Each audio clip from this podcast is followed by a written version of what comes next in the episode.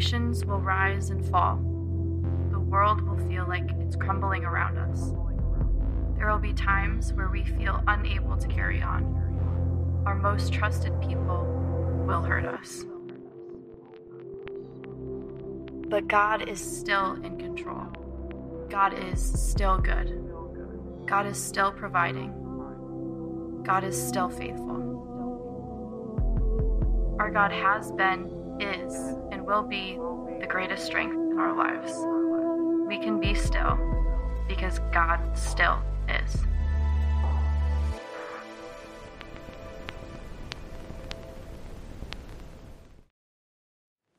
Well, hello and good morning, Riverview. My name is Justin. I am one of the pastors around these parts. Normally, I'm leading in Rio Town, so it's a delight to be here with you today in Holt and to be joining with you digital friends online. Hello, Internet. Here's my question for us today. How can you and I be the kind of people that are faithful, resilient, and honorable despite the hardships we face? Despite these hardships, how can we be people who are truly remarkable? And I don't mean remarkable for our glory, but for God's. We're continuing this morning in the Still series in the book of Daniel, looking at the story of exiled Jews who have been deported into Babylon after Babylon sacked Jerusalem long ago. And today we're going to consider a story that is extremely familiar, regardless of your religious imprint. You probably have at least heard of it. And while it's very well known, I would argue it's not always well understood or well interpreted. This is the story of Daniel and the lion's den. We know the story, right? Or at least we're familiar with the cartoonish tale, right? Where we tell preschoolers there's this youthful man. He gets to snuggle with kitties. Just the overview is there's some officials. They are peanut butter and jealous of Daniel. They trick the king into concocting a law that says, well, if you worship or pray to anybody besides the king, oh, you're going to go into the lion's den. That's their capital punishment. Daniel does so, gets thrown in to a den with furry, smiling faces. Good news, though, God spares Daniel's life. The enemies end up on the lunch menu instead, and then we're left with the moral of the story that Daniel is the hero. Now, yes, he was brave and he was keeping the faith, but I wonder if when we look into the scripture, if there is more to the picture than this. Let's dive in. This is how the account begins. Darius, he is the king of the Medo-Persian Empire. They have taken over for the Babylonians. Darius decided to appoint 120 satraps over the kingdom, stationed them throughout the realm, and over them, 3 administrators, including Daniel. So Daniel is one of the top 3 right underneath the king. These satraps would be accountable to them so that the king would not be defrauded. Daniel distinguished himself among the administrators and the satraps because he had an extraordinary spirit, so the king planned to set him over the whole realm. Now, Babylonia at this point is a province. It's a subset of a larger empire, the Medo-Persian Empire, as I just mentioned. This is the biggest geographic empire that the world had ever known at this point, spanning over 3 continents, a multitude of diverse peoples. And because of its size and scope, that king is going to want to delegate some responsibility to some other people, to these administrators and satraps. And so their job is to collect tribute, to collect taxes, to make sure that they're not defrauded. So what he wants is reliable people that can be counted on, people that have never been on Maury Povich. That's what he wants, okay? No scandal. He wants to rule smoothly. So among his administrators, Daniel shines the brightest. He has political acumen. He has sterling character, remarkable integrity. And I just want to point out from the jump here, and I hope this is encouraging to most of us in this room, Daniel is not a professional minister. He's not a full-time priest or prophet. He's not a professional Christian. Right? This should give us hope because he is doing God's will. He is remembered as a great person of faith, functionally working well in a secular workplace. This is pertinent because I think Christians often fall into one of 2 traps. We either lean in this direction of separatism, where in fear we pull away, we get in a bubble, and we hide, or assimilation, where we kind of do the opposite, where we sell out and we have unprincipled conformity. Daniel is living out a third option, which is actually what God had commanded not long before. When those that were deported to Babylon in the first place, the prophet Jeremiah records what they were told. This is what the Lord of the armies, the God of Israel, says to all the exiles, not to some, but to all the exiles I deported from Jerusalem to Babylon. Build houses and live in them. Plant gardens and eat their produce. He's saying, settle and function normally in society. Be citizens. Then he goes on to say, pursue the well-being of the city I have deported you to. Pray to the Lord on its behalf, for when it thrives, you will thrive. Be invested citizens for its good. So while not being of the world, they are clearly commissioned to be in the world. They're sent to this nation that ruled over other nations to glorify him. And one way to do this is simply love your neighbor. Be a good citizen. In the Sermon on the Mount, Jesus talks about how his followers are supposed to be salt and light. We're familiar with this, right? But salt in the ancient world wasn't just a flavor to increase your sodium. It was a preservative. It was a preservative to keep things prone to rot from rotting. He's saying go be like that. And then light, we know about light, what it does, it shines in the darkness. If you cover a lamp with a bowl, that's not only complete contradiction of why the light exists in the first place, but it's also a fire hazard. We don't do that. So, this is Daniel. He is salt and he is light. The king values him. He's excellent. He's a blessing. He's a model citizen. So like we see in England and in other nations, the monarch, not the butterfly, but king or queen, wants to make him functionally the prime minister. Still got the king, but this is the person getting the business done. So this means functionally over the entire empire, he is number two. And if you don't get that reference, you are dead to me. This is going to arouse the jealousy of his peers, Daniel 6, verses 4 and 5. The administrators and the satraps, therefore, because of the coming promotion, all right, this is where the plot against him starts, therefore kept trying to find a charge against Daniel regarding the kingdom, but they could find no charge or corruption, for he was trustworthy and no negligence or corruption was found in him. Then these men said, we will never find any charge against this Daniel unless we find something against him concerning the law of his God. Now notice, this doesn't start with a persecution complex. These are people who didn't hate his faith, they wanted his job. That's how it starts. He's going to suffer for his faith. Make no mistake, but that's not where it starts. This is a large pluralistic society, and generally these folks are okay with Jewish people being Jewish people. And so they want to start by seeing if there's any scandals, any skeletons in the closet, any trips to Vegas we don't know about, and they couldn't find any. Now, the text here is not claiming that Daniel is perfect. They're just saying that he plays nice with others. He's law-abiding. He's not a hypocrite. So then they try a different tactic. They try to bring him down via his faith because they know as much as he fits in society, they know he's also different and that his ultimate allegiance is to his God. So these officials, pretending to honor the king, concoct this law that says for 30 days, anyone who prays to anyone or anything other than the king gets thrown into the lion's den. Historians paint King Darius as a very insecure man, as a weak man who held a very powerful office. He's a little naive. So he doesn't realize that he's being played because he's too busy being flattered. And so for the sake of his fragile ego and the legitimacy of his rule, he signs a decree into law, and that law was binding. And so when the prayer month begins, this is how Daniel responds. When Daniel learned that the document had been signed, he went to his house. The windows in its upstairs room were open toward Jerusalem. Hang on to that. Jerusalem is significant. And 3 times a day, he got down on his knees and he prayed and he gave thanks to God just as he had done before. These men went as a group and they found Daniel petitioning and imploring his God. So when Daniel learns about this new law, he keeps keeping. He prays to Jerusalem. This is not a random detail.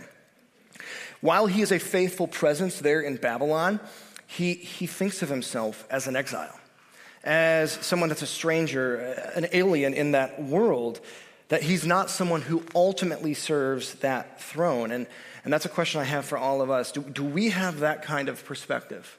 where our citizenship ultimately, where our allegiance ultimately goes? Do we call a different place home? The Bible is not silent about this, about where we really belong. In 1 Peter 2, Peter says that Christians are sojourners and exiles. In Philippians 3, Paul says our citizenship is in heaven. And in Hebrews 13, it speaks of a city to come.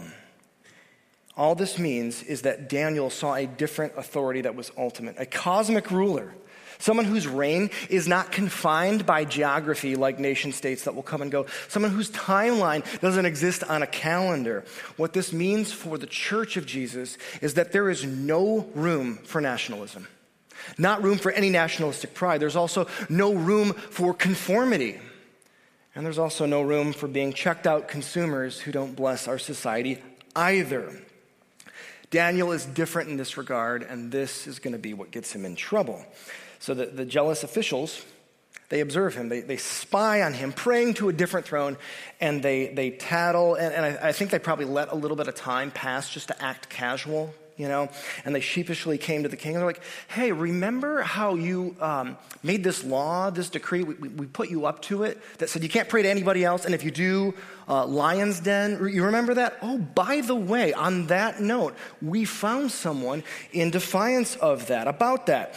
They replied to the king, Daniel, one of the Judean exiles, has ignored you, the king, and the edict you signed, for he prays 3 times a day. As soon as the king heard this, he was very displeased. He set his mind on rescuing Daniel and made every effort until sundown to deliver him. So here they are, and they're kind of showing their hand at this point. They omit Daniel's high status, that this man for decades had served faithfully, that he's basically the prime minister, and they slight him as a Judean exile. He's a foreigner. He's beneath us. And what's interesting here, though, is the text doesn't seem to indicate anyone else is signaled out. Right? It's just Daniel. We don't hear about any underlings. It's just the guy higher up on the ladder. And what they do is they corroborate what they saw with witness testimony, that Daniel broke the law. This great pillar of our faith, he broke the law. He was very civil, but he was disobedient. So let's pause here. Let's kind of put it in park and handle a relevant issue. Let's invest a few moments to talk about civil disobedience, shall we? Civil disobedience is the concept on when we obey or disobey a command from an authority when that command irks us in some way, shape, or form. Do you have a biblical grid for that? Or are you just picking up what other people are putting down? There's one alternative out there that's pretty much anarchist, that says you can disobey whenever you feel like it. There's the other end of the spectrum that's this kind of naive, excessive patriotism that says you have to obey no matter what. That's the defense the Nazis used in the Nuremberg trials, that they were just following orders. We as Christians want a different principle, a different approach to civil disobedience, one that is called biblical submission. When we submit to the Bible. Now, this principle essentially says that we resist laws and commands rarely, and basically only in 2 kind of cases. When we are forced into false worship, as we see in Daniel, or when we are required to do something evil. This is like the Hebrew midwives in the book of Exodus when they decided not to kill the baby boys. The thing is, we're always going to live with a measure of sin in human society. I mean, as churches, we have sin with us. As individuals, we have sin. We have to live that way. But where do we draw a line? Well, it has to be out of devotion and reverence to God, not out of fear, laziness, defiance, some kind of spite or anger. Those are all expressions of pride. But our principle is guided by God's word, not by partisanship or tradition or individualism. And I want to lean in here because in our recent past, there's been a lot of confusion and controversy here. And the result is we don't live honorably. So instead of ignorance and bad influences, I want us to be more God-honoring going forward. Don't want to rehash the past. But these issues are going to pop up. That's just the world we live in, because it's so tempting for us to over-spiritualize our preferences, to kind of baptize our opinions. I was having a conversation with someone some time ago, and he was disobeying something that the Bible didn't even mention, and he felt very justified in that. And so I asked him about it, and I said, why are you doing this? And defensively, he said, I have to follow my convictions. And I said, well, but that's not even in the scripture. Why are you doing that? And if it's not addressed in the canon, that's not really a conviction. That's your opinion. We got to be careful not to take ourselves too seriously, because if the word of God doesn't go there, our general posture is to be humble, to be amicable, and to simply tolerate things, knowing God is sovereign, because it's okay to do things we simply don't like. When we are annoyed, earthquakes don't happen. We're just annoyed. But in the rare cases, the very rare cases that compel us to do evil, to join into evil, or to have false worship, like Daniel, regardless of the outcome, we remain civil, but we disobey in faith because there's a higher throne. This is what Daniel does. So we're going to put it out of park. We're going to continue. And Daniel gets in trouble for this. Verse 16. So the king gave the order, and they brought Daniel, and they threw him into the lion's den. And the king said to Daniel, "May your God, whom you continually serve, rescue you." And a stone was brought and placed over the mouth of the den. The king sealed it with his signet ring and with the signet rings of their nobles. They were kind of doing that so nobody could change their mind, and you can't triple stamp a double stamp. Anyways, they did this so nothing could be changed. Then the king went to the palace, and he spent the night fasting. No diversions were brought to him, and he could not sleep. Here we have a very reluctant king. He is regretting that he has to be in this position. He feels like he has to punish Daniel. Conflicted, though, because he values this guy. But the rules is rules, and he knows if he doesn't follow through, his inferiors, his underlings, might conspire against him. So he's fasting. He's sleepless. And when it says that he has no diversions, it's very interesting. Historians note about Darius that he was known to, and I quote, "indulge in wine and women." He is so torn up here, though, that he's abstaining. He's reverent. He's afraid. He's kind of scared straight. And for a number of reasons, one of which being his cowardice, Daniel is not going to be saved by the king, and he knows Daniel can't save himself, and so as a last resort, he does what many of us do. He invokes God. May God save you, right? That's what he calls out. So what I want to do here at this moment, just to kind of show the stakes, I want to give you a better picture of Daniel in the lion's den. This is a painting from the 1800s. It's less cute, because what we see here is a frail 80-something-year-old man, because he was very old. He's bound before 400-pound apex predators. And it's in this moment where Daniel is recognized for continually serving God. In this moment, he served him when he was young. He served him when his career was flourishing and taking off. Now he serves him when he's old and when he's before the lions, continually serving God. How about you and I? When people and circumstances are for us, let's go, God. When people and circumstances are against us, what are we made of then? Well, because of this, if you think about it, Darius couldn't really see Daniel's faith, right? Faith is by nature kind of this invisible thing.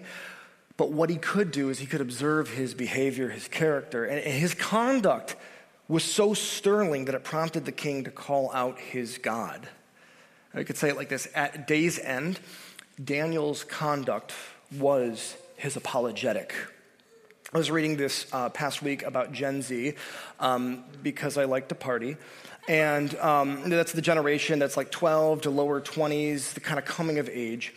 And one of the things that I noted in this article was particularly about how suspicious they are of empty talk, of just saying the right things. And as much as we like to disparage younger generations and tell them to get off our lawns, what we need to do is sometimes appreciate some of the discernment that they might have, that they won't give credibility to people just because of their position, their title, or their power. They're convinced that action matters. And if we want to speak to this generation, influence, and bring this generation along, our actions, our character, how we treat people really, really matters. And so I'm so encouraged to know that Darius was spiritually influenced by Daniel's character. And now he is waiting with bated breath to see if this God would deliver. What kind of God did Daniel have? What kind of God do we have? Do we have a God that rescues us from the den of lions? Do we have that kind of God, or do we have some imagination? Do we have a motivational poster, or do we have a living God with limitless power? He gets up at dawn. He hurries down to functionally what was the tomb, and then he calls out, has your God been able to rescue you? People are looking at us when we're in these dens, and they say, is your God able to rescue you? Daniel spoke to the king. May the king live forever. God sent his angel. Put a pin in that.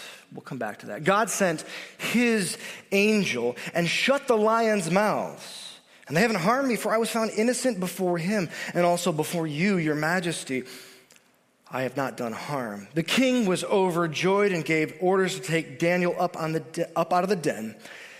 Daniel was brought up from the den, and he was found not to be harmed, for he trusted, or because he trusted in his God. Daniel here, I want to point out, is soft-hearted. He's not the way many of us would be. He's not bitter at the king for putting him there. A lot of us would say, you can go someplace else. But he said, I want you to go to heaven. I want you to live forever. Do we wish that on the people who harm us? Do we wish that they would live forever? And then verse 23, the narrator claims that he was saved because he trusted in his God. There's this through line in Scripture. You see this through the Old Testament patriarchs. You see this in the clear doctrinal writings of Paul, that God saves people who trust him, that by faith, his grace comes to us. And then we also have this huge question of great importance. Who is it that shut the lions' mouths? You see, Daniel said, God sent his angel. And if we pay attention in the Old Testament, there's different ways people speak about angels. He didn't say he sent an angel, a run-of-the-mill angel. What he says, he sent his angel. When the Bible speaks of the angel of the Lord or his angel, this is a unique, singular person who shows up time and time again. Theologians call this a Christophany. A Christophany. I know it's a $5 word, but it's actually priceless. This is an appearance of Jesus in the Old Testament.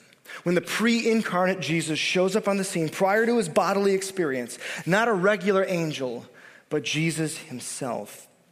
What this means is both images, not just the cartoon that I have shown you, were inadequate.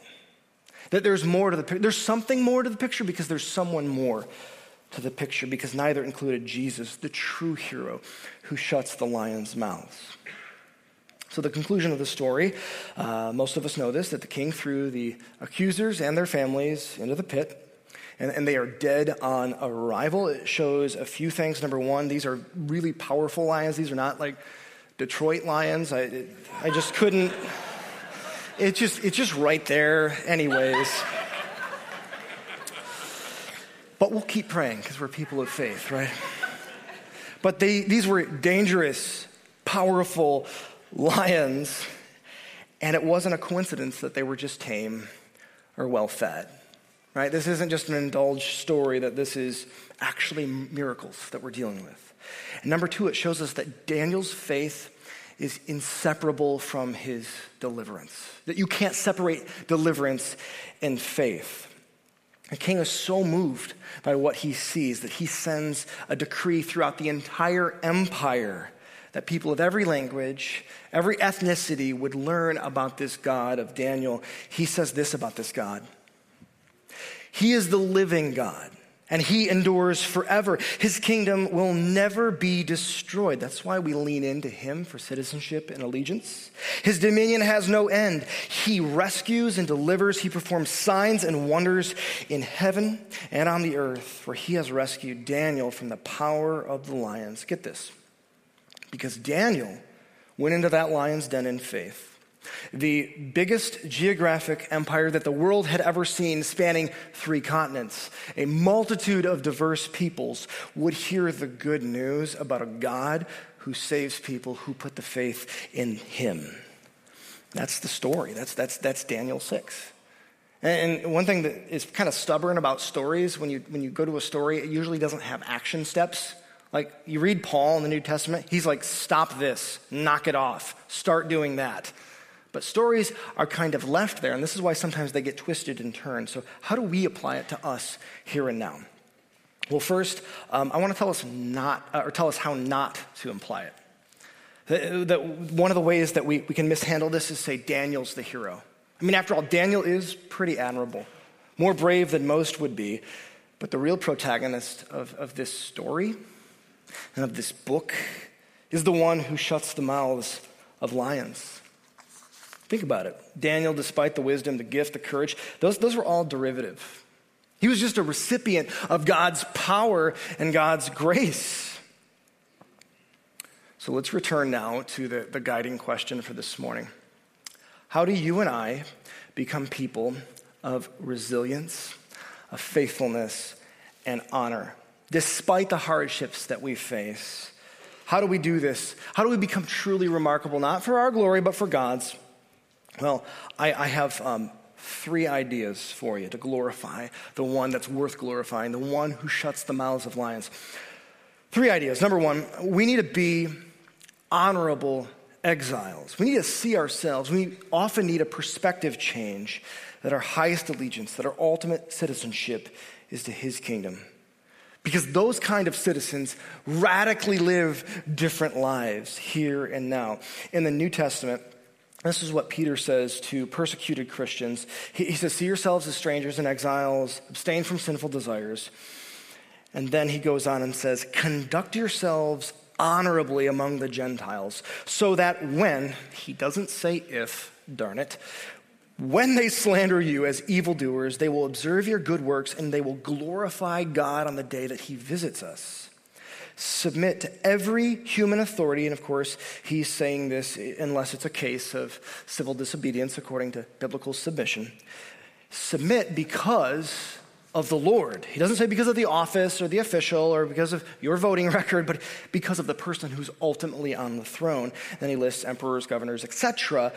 Verse 15, for it is God's will that you will silence the ignorance of foolish people by doing good. Not by complaining, not by bumper stickers. Submit as free people then, not using your freedom as a cover up for evil, but as God's slaves. Honor everyone. Love the brothers and the sisters. Fear God. Honor the emperor. He wrote this under the emperor Nero. If you know anything about Roman history, Nero was perhaps one of the most vicious rulers our world has ever seen. He's the guy associated with the Great Fire of Rome. He sets Rome on fire because he wants to change some real estate, blames the Christians, Christians in the arena, Christians lit as torches on the street of Rome. He says, honor him. The thing is, if we know where our true home lies, if we ultimately bow our knee to heaven, we can live secure, peaceable lives, honorable lives in a very fallen society. And the thing is, Daniel saw himself as an exile, serving a different throne, having a distant country far off. And that king empowered him to live differently, no matter what came his way. So let's glorify God by being honorable exiles. Number two, we have to know that lions' dens still exist. God is so good. And even on this side of heaven, we experience a lot of joys. There's still high highs and sweet days, but lions' dens exist. And another misunderstanding of this story is that if you obey God, it'll work out for you. If you obey God, if you are faithful and you are bold, you're going to flourish. It's not true. And not only is that not true, this produces a flimsy faith that can't handle reality. We can't walk around believing that if I just do things right and I obey, it'll put God in my debt and then nothing bad will happen. That's not the case.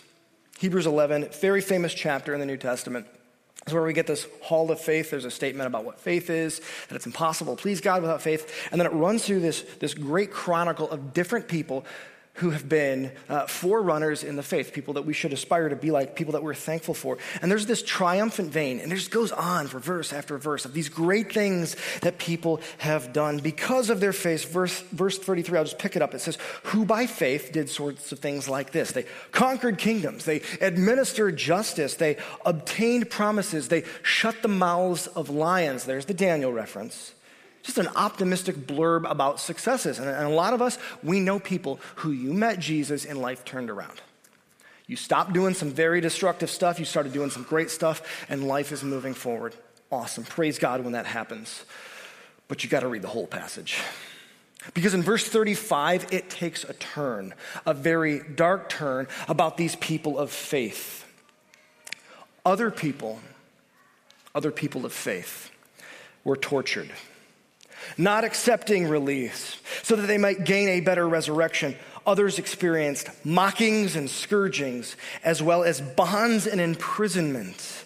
They were stoned. They were sawed in two. They died by the sword. They wandered about in sheepskins, goatskins, destitute, afflicted, and mistreated. The world was not worthy of them.